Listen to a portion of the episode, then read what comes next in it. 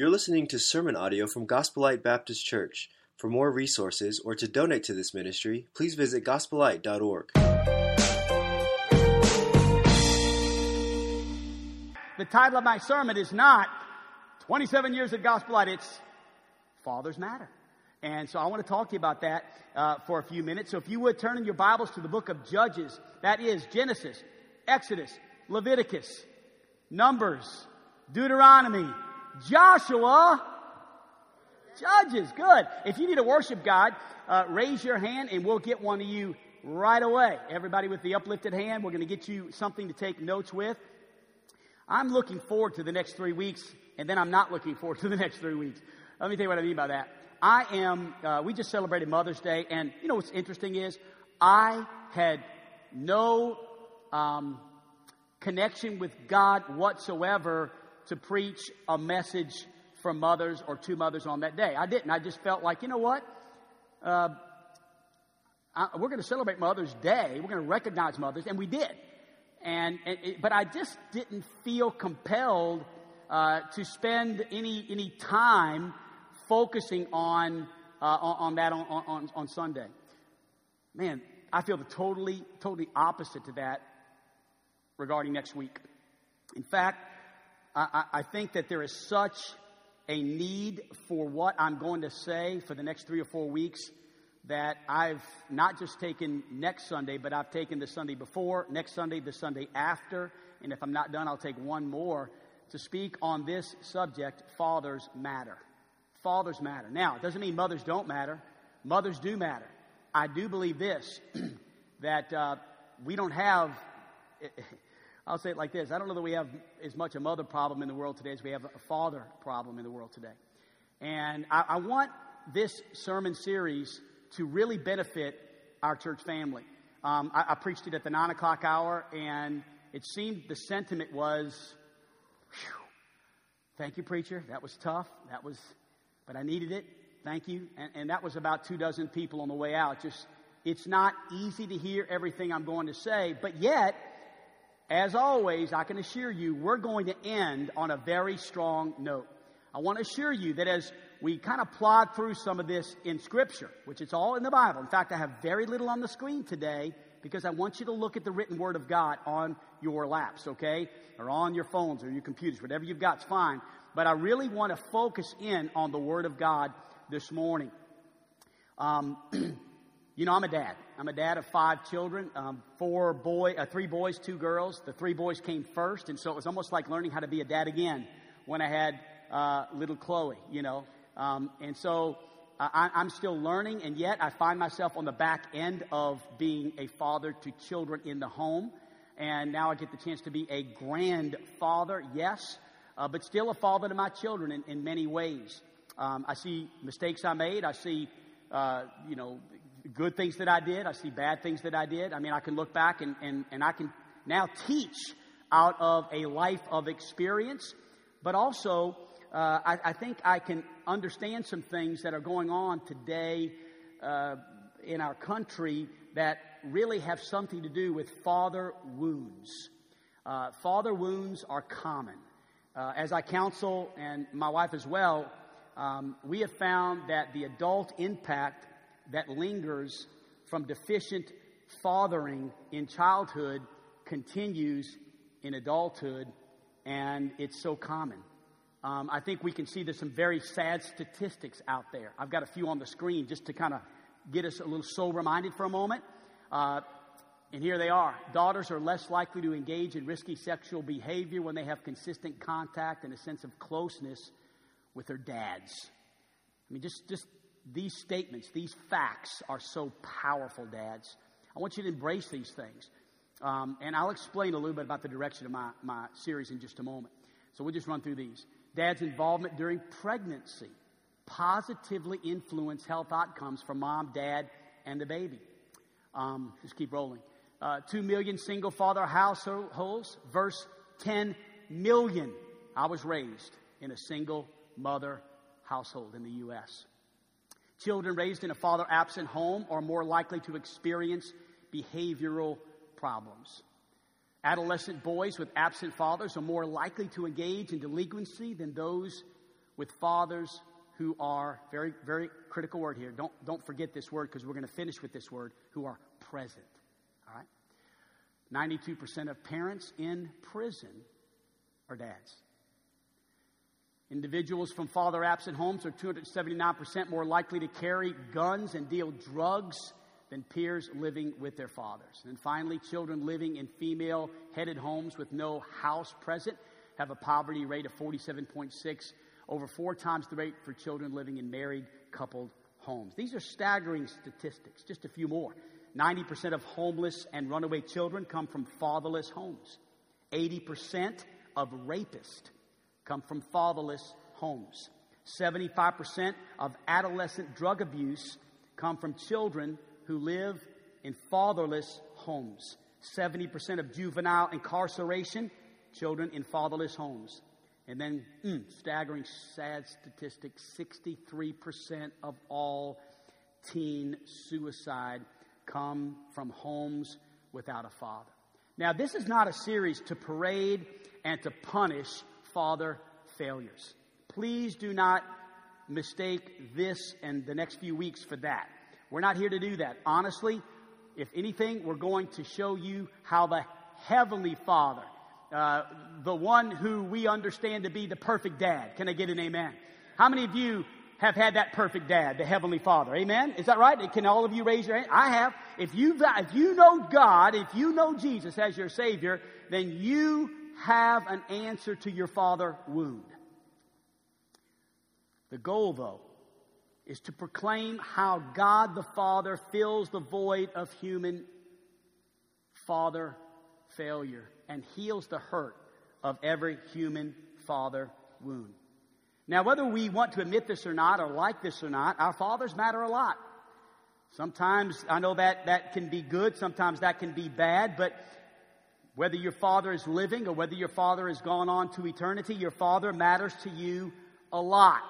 He has impacted your life. Sometimes we don't want to hear that, especially if we have a, a deeper father wound, but this affects your view of authority. Your relationship with your dad will affect your view ultimately of authority, like the police or the government or those that are placed in, in charge, potentially even a pastor.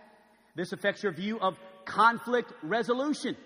Your relationship with your dad will have something to do with how you kind of work through issues and have uh, conversations through resol- uh, conflicts. Your, uh, your relationship with your dad will affect the degree of openness that you have with others, whether or not you feel safe to share the things that are on your heart. And then also your view of friendship. Let me make this statement. Where your father's conduct was a significant departure from God's word or from God's will, it leaves a significant wound that has to be healed. I want you to understand that. And that, that's what I'm asking God to do for our church family. Whether it's a deep wound or just a surface wound, I'm asking God to heal those wounds because I want you to know there is good news. Your Father in heaven wants to heal that. He wants to heal that. Now, let me talk to you about fathers we're going to address. And this begins your notes. Three fathers over the next three weeks. First of all, this morning, actually, we're going to start a little bit light. It doesn't feel very light as we get into the message, but we're going to talk about the permissive father. And the permissive father is the father that says, whatever you want. Whatever you want. And then we're going to talk about the abusive father. And this is the father that says, whatever I want. And then finally, we're going to talk about the passive father. And he simply says, whatever. Whatever. All three of these are very different and they have different wounds in relation to each of those that are prevalent in so many homes. As I read through those three and as I prepared these messages in advance, and I've been working on this for two months, uh, to be honest, I can see failures in each one of those categories as you hear the entire messages. I can also see many victories and things that God graced me with as I raised my children. So, by no means are you listening to the, to the perfect dad. I'm just talking to you about dads in the Bible who have made some mistakes that are still common today, very common today. And let me say this I'm going to talk a lot about parents too, because sometimes, even though moms were focusing on dads, we can be guilty of some of these things that we need to, to overcome and, and ask God to help us with as we raise our children. So let's look at Judges chapter 13. You're probably there. We're going to talk about Samson for a few minutes, and let me begin by saying this Samson was a mess. He was a mess because he had a permissive father. He was on a fast track to disaster, and you're going to see that. I want to make this statement Beware of father's permissiveness and neglect. It doesn't make for an excuse for the sins of our children. In other words, everyone's going to give an account to God, okay? But it does help us to understand a little bit more, maybe why a child went that direction.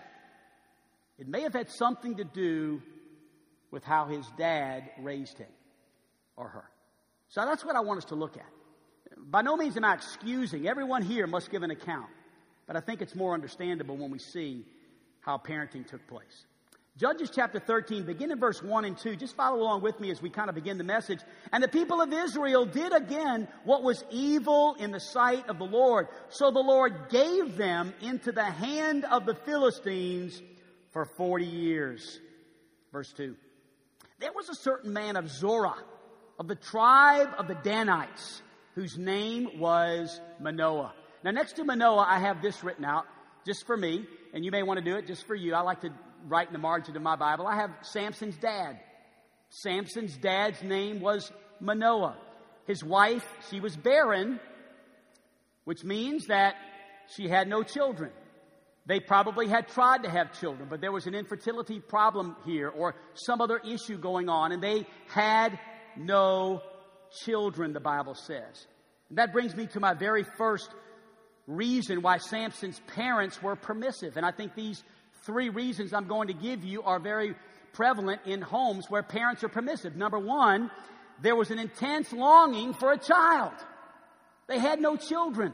We're not sure exactly why. As I mentioned, maybe it was a prolonged infertility. Maybe uh, it was a difficulty to conceive him. It could have been that there, he was an only child, which I'm pretty sure he was. Maybe it was a miraculous provision uh, in an adoption. I know we, we you know, that can happen. We have a special needs child that can play into it. There is a tendency to idolize the child when there are one of these scenarios involved. When there's an intense longing for a child, there's a tendency to avoid at all cost upsetting the child. So oftentimes, a parent becomes permissive when this exists. For instance, Abraham had to learn this with Isaac. Remember that crazy story when Abraham took Isaac up to the mountain and he followed God's uh, ask there to, to sacrifice your child. Give me your child. A.W. Tozer said it like this God had to step in and rescue Abraham from the consequences of his uncleansed love. Why? Well, beware of putting your children in the place of God. Beware of that. God allows no rivals. And where your children are more important to you than God is, your children are not advanced by that. They are very disadvantaged by that. And so when there's an intense longing for a child, oftentimes a parent will be permissive.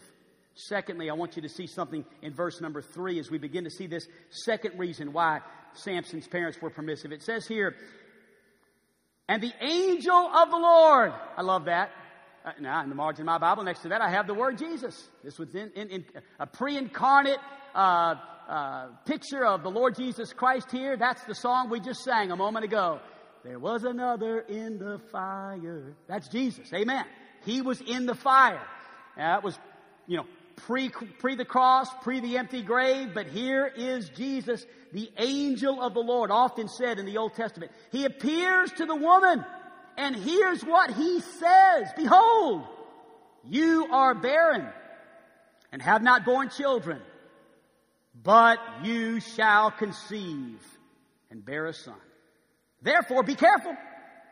I don't want you to drink any wine, no alcohol, and don't eat anything unclean. Also, if you notice in verse 14 of that chapter, she may not eat of anything that comes from the vine, neither let her drink wine or strong drink or anything that's unclean. All that I commanded her, let her observe. The second reason why I think Samson's parents were permissive, first of all, there was an intense longing for a child, but secondly, there was great personal sacrifice. There was a lifestyle adjustment as a result of this child coming into the world. Many of us have experienced lifestyle adjustments because of children. This child was going to change the way that they were living. And as a result of that, it led to some permissiveness from the parents. Uh, we have to guard against that with a special needs child. If you have a special needs child, do you know what I'm talking about? Where the needs are great, there is a tendency to be permissive. I, I you know, I, I want to say a word. I, I want to walk in some uncharted territories and be very careful how I do this because I, I, I do think it's serious. But I want to just give you a, a thought about sometimes when our kids have things like an allergy, a peanut allergy specifically. I don't know how many times as a pastor I've dealt with parents who, because their child has a special situation in their lives, it's almost as if it's really hard at times, and we become permissive with that child because of this great need that they have. And we need to be careful about that. Just be careful about it. I'm all for us being cautious about issues, but sometimes we can be so overly cautious that we can become permissive. Thirdly, I want you to see something else. Look at verse number 5 of Judges chapter 13 before we move on here. It says, in verse 5, it says, uh, let me get there. For behold, you shall conceive a son. I've already read that. Let's see here. Uh, oh, here it is. No razor shall come upon his head. Why? Well, he's going to be a Nazarite. That's an Old Testament vow uh, for a sacred calling upon a child's life. And so the Bible says here that the child to be a Nazarite to God from the what? From the womb. Listen, there was no Walgreens pregnancy test needed for this kid. I mean, how many of you ever done that? You know, you get the pregnancy test to find out, you know, I'm pregnant. No, here we had the angel of the Lord come and say, listen, uh, you're going to have a child, and actually, he's going to be like really great. He's going to save a nation. Number three, where there's an intense longing, where there's personal sacrifice, where there's great expectations placed upon the child, the stage is set for something disastrous. The damage of the permissive parent is set with these three factors in place. You know, I, I know this doesn't mean much to a lot of you, but some of you that are basketball fans, you've heard of a man by the name of LeBron James. They call him, you know, it's sad, really. They call him the king, you know. But he's got a son, LeBron Jr., and the expectations placed upon that child, in my opinion, to be greater than his dad are almost scary. I'm scared for him as a son. And I think sometimes we can place such great expectations on our children, maybe at times trying to live out our failures in them so they can be successful and give them every chance. And we kind of think as, that as something that is good, but I want you to, I want you to know something. Sometimes that can result in permissive parenting. Now, the Bible doesn't say much about Samson as a kid. In fact, it doesn't say anything about Samson as a kid. I kind of think it was probably because he was a hellion and it would have just taken way too much Bible space to explain it all. But here's what we do see we don't see anything about him as a child all the way through his teenage years. Nothing. We just see the outcome of the parenting, the results of it. We see that beginning in chapter 14. It says in chapter 14 of Judges, verse 1, Samson went down to Timnah, and Timnah, he saw one of the daughters of the Philistines. He sees this really attractive girl, and he comes up and tells his father and mother, Hey, mom, dad, I saw one of the daughters of the Philistines of Timnah. Now go get her for me as my wife. Now I want to say this. I was never the perfect child. I wasn't the perfect son, but I never talked to my parents like that. I mean, as I read that, I just sense this entitled kid who tells his mom and dad, Hey, I saw this really pretty chick. Go get her for me. Do you understand me? You can sense in his voice this attitude sad that permissive parents raise kids who don't know how to say no to themselves because the parents never said no to them. In fact, when the parents said no, it didn't really mean no. One of the things I grieve over the most is a parent who says no the next time, no the next time, no, and the next time.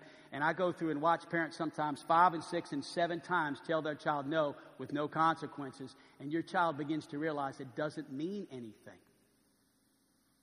And we become permissive when that happens. And as children grow up, they have this attitude. So, so question this morning do you or did you maybe have a permissive dad? To what degree? It could be all over the place. He rarely told you no. He never resisted your sinful leanings. He always bent to your will. He couldn't bear to see you cry. He couldn't bear to bring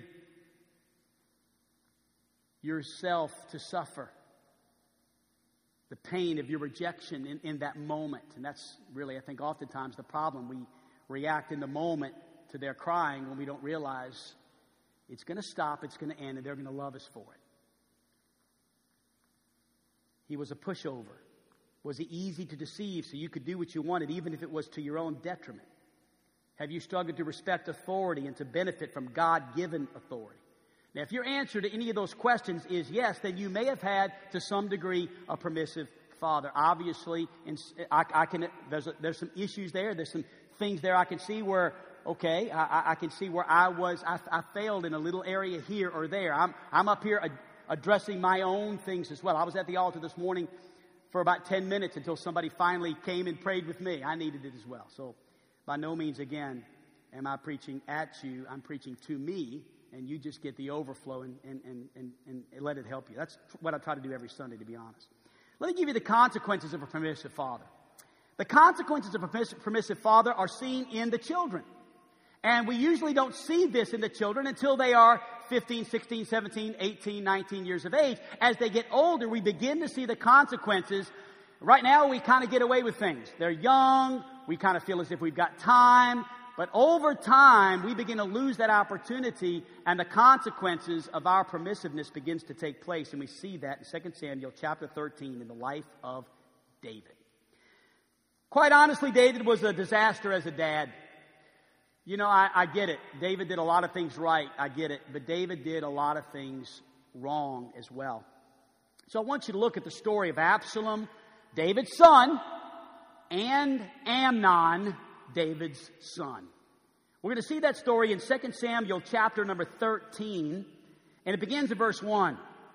Now, Absalom, David's son, had a beautiful sister. Now, in the margin of my Bible, I have actually written between those two words, I have the word half sister. Because David had multiple wives. And as a result of David having multiple wives, there were a lot of problems. I want to say just a quick word for one man and one woman in one lifetime. That's the way God intended it. And when it gets away from that, oftentimes there are situations we have to deal with, and David got away from that. Her name was Tamar, this beautiful sister. And after a time, Amnon, David's son, remember, from another mother, not Absalom's mom, another mom, so they were stepbrothers. Amnon was tormented. I have next to that written the word obsessed.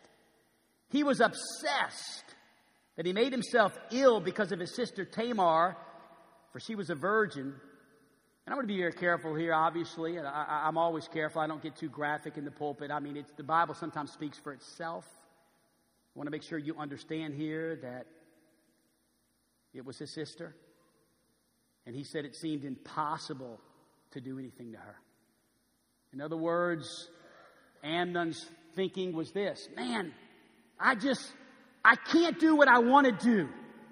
I can't seem to whatever. I'll leave that blank there, but it was immoral thoughts, sick things that, of course, you and I sitting in this audience are quick to say, that's disgusting. I get it, but hang on just a moment. I want, I want you to see the consequences of this permissive parenting play out in this story. And the first thing we see here is that Amnon can't say no to himself. David's son can't, I can't do what I want to do, so I'm going to find out a way to have what I want. Number one, he had no strength of character. And one of the things that we see resulting from permissive parenting is kids that have a lack of character, have no strength of character, no resolve to do the right thing. Secondly, look at verse number three as the story gets worse. So Amnon had a friend. Now I'm going to tell you what I did with that word friend. I put a line right through it. I didn't scratch it out completely. It's supposed to be there. I get it. But I'm going to tell you the problem I have with that word is this was no friend. Basically, the plan that Jonadab had, supposedly the friend of Amnon, was to say, I'm going to give you a plan that's ultimately going to get you murdered. How's that sound? And Amnon said, Great. At the end of the day, that's not a real friend. In fact, I think that's one of the worst friends in the Bible, this guy. The Bible says Amnon had a friend whose name was Jonadab, the son of Shimei, David's brother. In other words, his cousin. He was a crafty man. That doesn't sound good at all. And he says to him, he comes up with this plan, oh, son of the king, I, I, I got an idea. Um, why are you so upset? Well, he says, I love Tamar, my brother Absalom's sister. And Jonadab says, Go lie down on your bed and pre- pretend to be ill. Fake it. And when your father comes to see you, just say, Could my sister come and make me some cakes? Bake me some you know, pastries in my sight, that I may see it and eat it from her? So Amnon lay down and pretended to be ill. And when the king came to see him, Amnon says to his dad, Please, let my sister Tamar come and make me a couple of cakes in my sight. Interesting thing about in my sight. Just a little tidbit of information. You're going to see that statement, that phrase made in three places. Verse 5, look at it. In my sight. Verse 6, in my sight. Verse 8, in my sight. Two chapters before, in chapter 11, David looks across at Bathsheba bathing naked, and in his sight, he sees a woman that he wants. He takes her, commits adultery. It results in David murdering her husband or having him murdered. The sins of the father affect the children. Because two chapters later, his son is doing the very same thing. In my sight. Then David says to Tamar, totally clueless. Like, doesn't say, son, that's not a good idea. I don't want you going up to your sister's room, whatever. He just clueless. Go to your brother Amnon's house and prepare food for him. So Tamar went to her brother Amnon's house where he was lying down, and she took dough and kneaded it to make cakes in his sight. Verse 11. But when she brought them near him to eat, he took hold of her and said to her, Come lie with me, my sister. And she answered him and said, No! Now, what does no mean, church? No means no. No means no. But let me tell you what no meant to him. No, my brother, do not violate me. Verse 14. But he would not listen to no means no, but to so many, no means in a minute you're going to get exactly what you want. No. But I know they don't mean that because I always get what I want. I just ask enough, I complain enough, I whine enough until they finally can't take it anymore and give in. And so Amnon had built up a resistance to the word no, where no, what do you mean no? You don't tell me no. So he rapes her. He rapes his sister. He wouldn't listen to her. He was stronger than her. He violated her. He laid with her. Number two, Amnon had no sense of value, no strength of character, and no sense of value. The consequence of being a permissive father. Permissive father raised children who never learned to take no for an answer. The degree to which you were spoiled as a child will be the degree to which you are spoiled as a child. Get the play on words there? I, I, don't know that it's a good idea to constantly spoil our children because what may happen is it may spoil them. And Amnon was certainly spoiled. I was raised in a single parent home. I was raised in a home where my mom said no all the time. Yes, it was as a result of my dad not being there. But it's the way it was. Mom worked a job and she was gone a lot and she worked a third shift job. She was a registered nurse and a very successful registered nurse and, and she had to make enough money to pay the bills and pay the rent and put food on the table and mom was an amazing lady raising two boys in a single parent home all the way until we graduated from high school. And uh, I remember I, I used to, I'd get invited to these parties at my Catholic school. And I'd come home and I would ask mom, and I would try to clothe it right, you know. Hey mom, I was wondering, can I go over to Robbie's house? Uh, they're having a, a get together. You know, a get together. What, what, what, what, kind of get together? Well, I mean, they're just, uh, you know, I think we're just going to hang out and just play some games. Well, who's going to be there? Well, I'm not really sure. No, not enough information. All right, mom. A few weeks later, I'd go back, another party at Robbie's house. Hey, mom, Robbie's having another get together. Who, who's going to be there? Well, I, I think his mom, parents are out of town. No, no. But mom, everybody's going. I don't care if everybody's going. You're not going. No. I remember the night I took my hands and put them at, under the window at my bedroom, and I lifted it about three inches. I'm going. And it was as if I could hear mom say no. And I thought about she was a registered nurse. She's working to put food on the table. I don't know why I had this sense of value at such a young age, but I pushed that window down and said, I'm not going, and I went to bed. Never went to one of those parties. I'm 23 years old. I'm about to become a youth pastor in LA, close to getting married, and I'm back in New Orleans visiting my dad. And I want to go back to the Catholic school that I went to school in at 23. I'm, I'm dressed about like this, and I'm just wanting to go check out the scenery and remember the, the days of old, you know, just reminisce, nostalgia, right? You ever do that with your kids? Maybe take them to where that's where dad hit a home run. You know what I mean? Those are great conversations. In fact, the older that I get, the better I was. It's amazing. And so I'm, I'm, walking around and I'm reminiscing and I'm looking up where Sister Imelda used to give us spankings. Oh, she was the meanest nun you've ever met in your life. I am here today. I am what I am today, partly because of a Catholic nun named Sister Imelda who would take those little paddles with the balls. And when you'd get in trouble at the school, she'd right in front of you rip that ball off, throw it down, bend over, boy, pow, pow, pow. I know I'm going to get emails this week. I know. Child abuse. You probably want to see Sister Imelda in jail. Actually, I'm really thankful for Sister Imelda. I'm, I'm here today because that mean old nun spanked me. I'm reminiscing and having a good time. Well, I walked past this bus bench on the sidewalk, and I'm telling you, I got a quick glimpse at the face of this poor, rugged, raggedy old gentleman sitting on that park bench. Oh, he was in rough shape.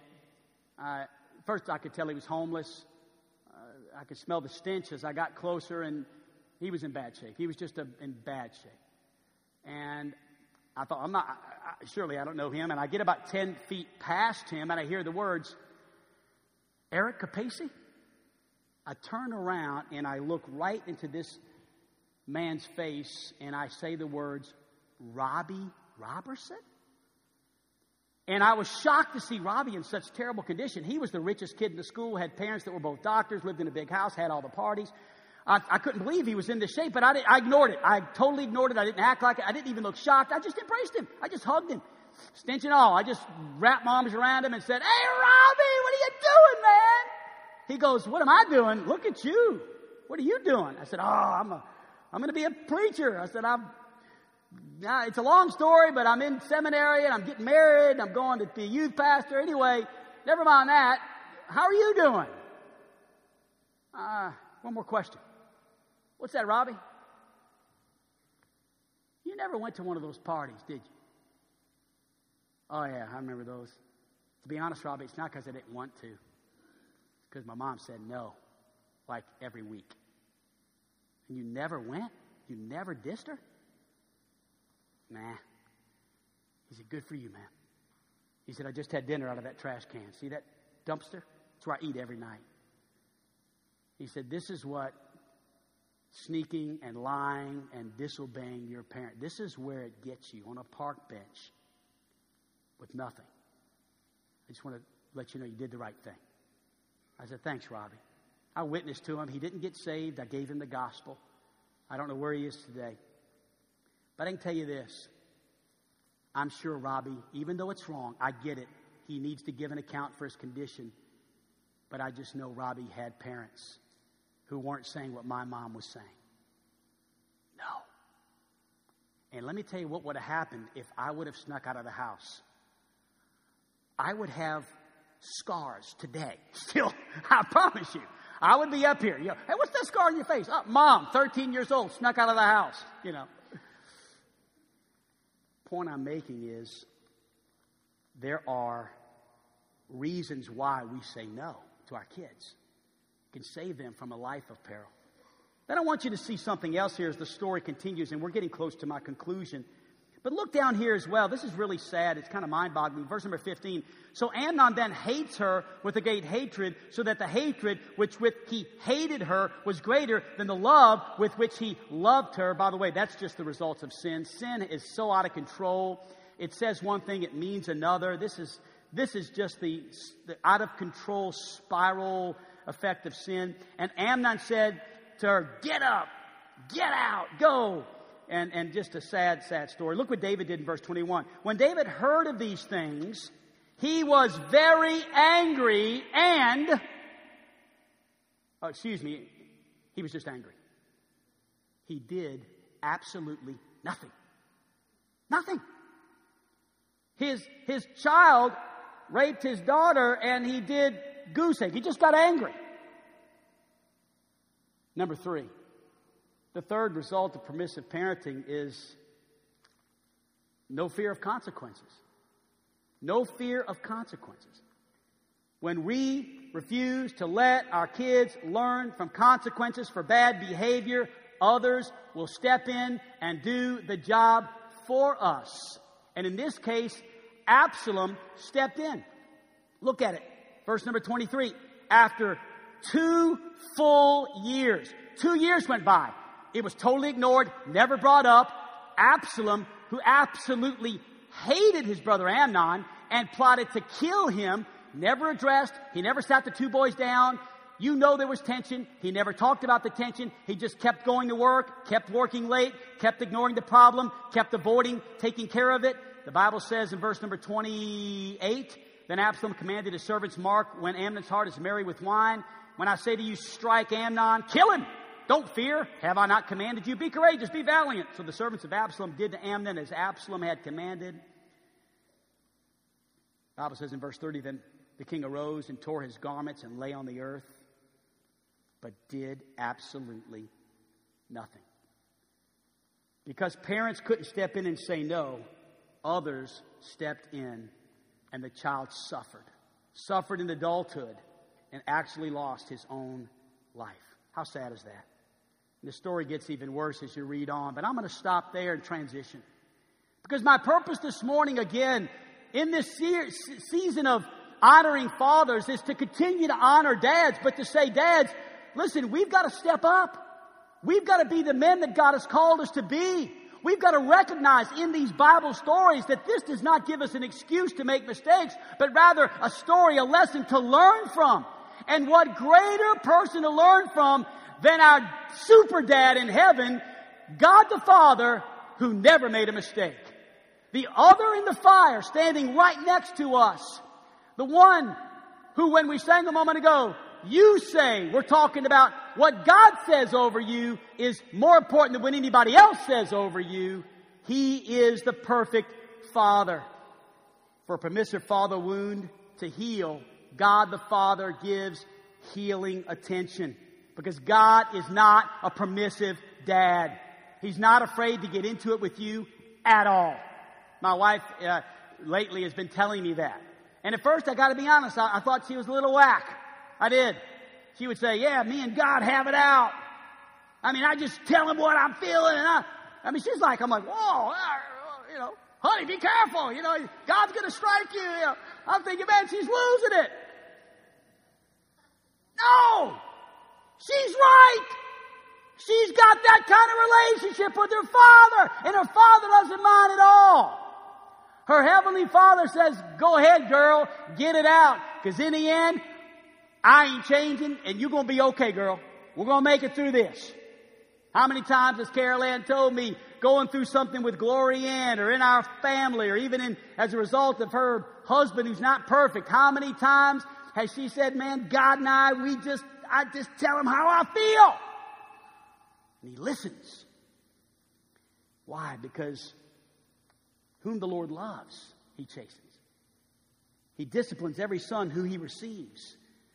For some reason, we've got parenting whacked out. We think we're supposed to pamper our kids, but God's love is not a pampering love. God's love is a perfecting love. And sometimes I feel as if we, we, we get into this motion that we want to pamper our children and always say yes for whatever reason, when God says we need to say no to perfect them, not yes to pamper them. And yes, we say yes, and yes, we give them uh, things, but we got to be careful because discipline is the proof of your love, not gifts. Discipline. It's not what you give them. I know parents who were raised in at poverty level and turned out great. Their parents weren't able to give them anything. And I know other parents who basically under their tree was Santa's village, like everything. And kids turned out to be rebels because it's not the gift that wins the heart of your child, it's the discipline. That's what shows your love. Discipline is the proof of your love. Now let me close with Zephaniah 3:17. In fact, every single message I'm going to close with this passage. Because this passage is a message about God the Father. In fact, the entire book of Zephaniah, chapter 1, chapter 2, chapter 3, speaks of the Father's heart. The Father's heart. Take some time to read it. It's not pretty. God is upset and God is throwing out some pretty hard things there in Zephaniah. But towards the end of the book, he says this The Lord your God is in your midst. He is a mighty one who will save. He will rejoice over you with gladness. He will quiet you with his love. He will exult over you with loud singing. Dads, fathers, you matter. And if you want to learn from the greatest father there ever was, our Heavenly Father, here's what he says. Let's just take that first phrase and talk about it this morning. Number one, I'm going to give you three things here. God the Father, first of all, is a personal God. He's a personal God. He says, The Lord, what? Your God. He's personal. He's personal, Elijah. Elijah, I can use Elijah as an illustration here. Young man just graduated from Ouachita Baptist University, going on to the University of Arkansas at Little Rock to be the greatest lawyer on the planet Earth. Amen? Going to defend me in my last days when they're trying to throw me in jail for preaching the gospel, right? So Elijah and I, he, he, what if our relationship were like this? Hello, Elijah. Dr. Eric Capaci, God bless you. And by the way, when you refer to me, all three terms. You got it? Thank you. And don't forget that. Is that very personal? Oh, what about this? Hey, Elijah. What's up, bro? Give me a little something. I love you, man. I'm proud of you. You're doing great. Hey, by the way, I'm just preacher, Eric. That's all. We're friends, right? Yes, sir. Love you. Personal. Dads, you know what our kids need? Our kids need that. Our kids need personal. You say, yeah, but they, they, they act like I'm violating their space. Violate it. Get in there. Work through it. I mean, listen. What's crazy is I'm 54 years old. It, my dad still kisses me. And sometimes I'm like, whoa. And then I'm like, if I back up, dad says, well, well, hey, hey, hey, get over here, boy. Get, over, get over here, boy. You're my son. My dad is so personal. Sometimes he can make you just a little bit nervous but he's a personal dad. He's fully acquainted with me. And I want you to know your God is fully acquainted with you. You don't have any secrets from him. He knows you better than you know yourself. He is a personal God. He is not absent. His eyes are upon you. He is fully engaged in every detail of your life. He wants to heal every wound you have. That's your Heavenly Father. And dads, we need to get to as close as that as possible and be personal with our kids. Number two, God the Father is a present God. He's a present God. The Lord your God is in your midst. He's in your midst. He's among you. He's alive right now. He's not dead. We serve a risen Savior. He is actually in the services today. That's why we can praise and worship our God. Not, we don't have to wait till we get to heaven. We can do it now because He is here. He is Yahweh. He is a present God. Dads, we need to be present in our homes. I know what it's like to be away from the house.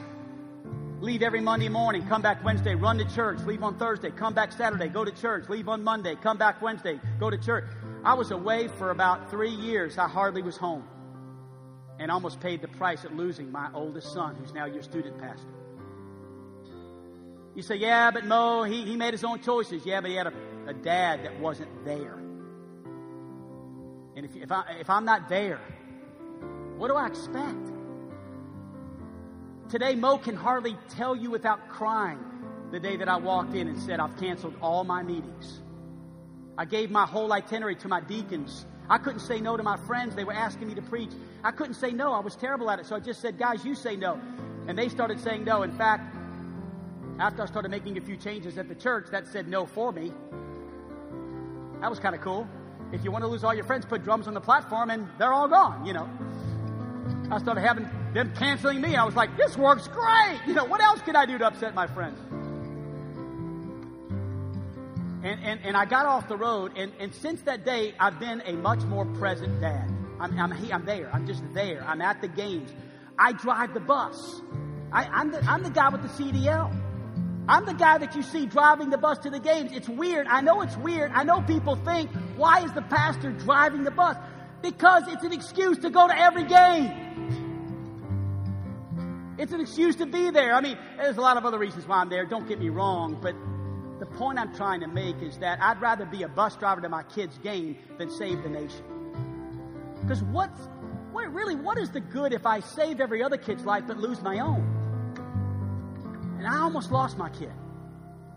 I mean, he almost went the way of the world. And it would have been his fault. Yes, and he would have given an account for himself. I get it. I get it. And I can't blame myself. I get it. I understand. But I've got to take some responsibility as a dad. I wasn't present. And God is a present God. Number three, God the Father is a powerful God. The Lord your God is a, He's in your midst, and He's a mighty one who will save. What have you brought to church with you today?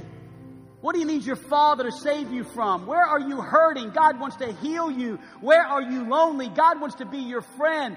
He is a powerful God. He's a mighty one who will save. And dads, we can be a dad who presents not only a, a presence in our homes, but we can be that security for our kids. Kids feel more secure when dad is around and when dad's there to meet the needs. And, and, and mom's got a, a sweeter touch than I do, but you know what? I'm thankful today that I can help supply the needs for my kids. And they know that God ultimately is the one supplying the need, but I'm grateful they know that dad is there giving security and being a strength and then when I fail, when I mess up, which is, by the way, often, aren't you glad God never messes up? God never fails. Sometimes I've learned, especially with my daughter Chloe, be honest, it's different than raising boys. These guys are different. You know, you say to guys, suck it up. You ain't hurt. That's what I say. He did all right. He got roughed up a few times. My dad said to me, Suck it up, boy, you ain't hurt, you're a man. You say that to a girl, it's over. You don't just say to a girl, Come here, sweetheart, it's okay, it's, you know, and then it's like worse than it's ever been. And, and you find out all she did was like prick her finger. It's like, really? But here's the point I've learned as a dad with Chloe that I, there's no way I can meet every need. I, I just can't. I can't figure her out sometimes. It's hard. I don't think like she thinks. I'm, it's tough. It's different raising girls. But you know what I've noticed about Chloe is she has such a relationship with God the Father that every area that I screw up in, He's got it covered. So, dads, here's some good news. Do the best you can. Do the best you can. But know this God's got your back. God's got your back. And where you mess up, God's got it. God's picking up the pieces and God's going to work it out. And God's going to be to you what you could not be for your kids because He's the ultimate dad. And so I close with this. It says, He will exalt over you with singing. And so every Sunday, I just want to finish the service singing over you. I mean, that's what it says. He will exalt over you with loud singing. I'm going to let the worship team just sing over you. And it's a great song. It's called The Heart of God. It's got words in it that are staggering, staggering words. I mean, powerful words. And I want you to listen to these words and then, however you feel led, honestly. If you want to pray with your children, pray with your spouse. If dad, you want to grab a kid and say, let's, let's talk, let's pray a little bit. If, whatever you feel like you need to do, I'd like for the next few moments before we're dismissed just to be a moment of of relational uh, prayer and conversation and singing. And let's let the heart of God minister to our hearts. Where we've had a father wound, where we've been hurt, let's let God minister His mercy. Shall we pray? Father, I love you. I thank you, God, for helping me preach this message. Lord, I admit that I have not been the perfect father. God, I'm excited about Father's Day, and I know next week is a day to honor dads. I get it. But Lord, there's been many times in my life that I've not been worth honoring. Mistakes I've made. I just want to thank you for being the true leader of our home. God, help me to learn from you and your word. Help me to learn from the mistakes of other dads in the Bible. And God, help me to be transparent as a pastor, to teach and preach not out of a life of perfection, but out of a life of failure. Because, God, it's only when we are able to admit our mistakes that we can really help people. God, we're all in this thing together, struggling to pick up the pieces and to be the very best that we can be, but knowing, God, that ultimately you take our failures and you somehow heal them. And, and, and, and somehow today I've got children that are serving you. It's not because of me, it's because of you and your grace. Thank you, God. I love you. So bless now this song as we ask you to sing over us these words. In Jesus' name, amen.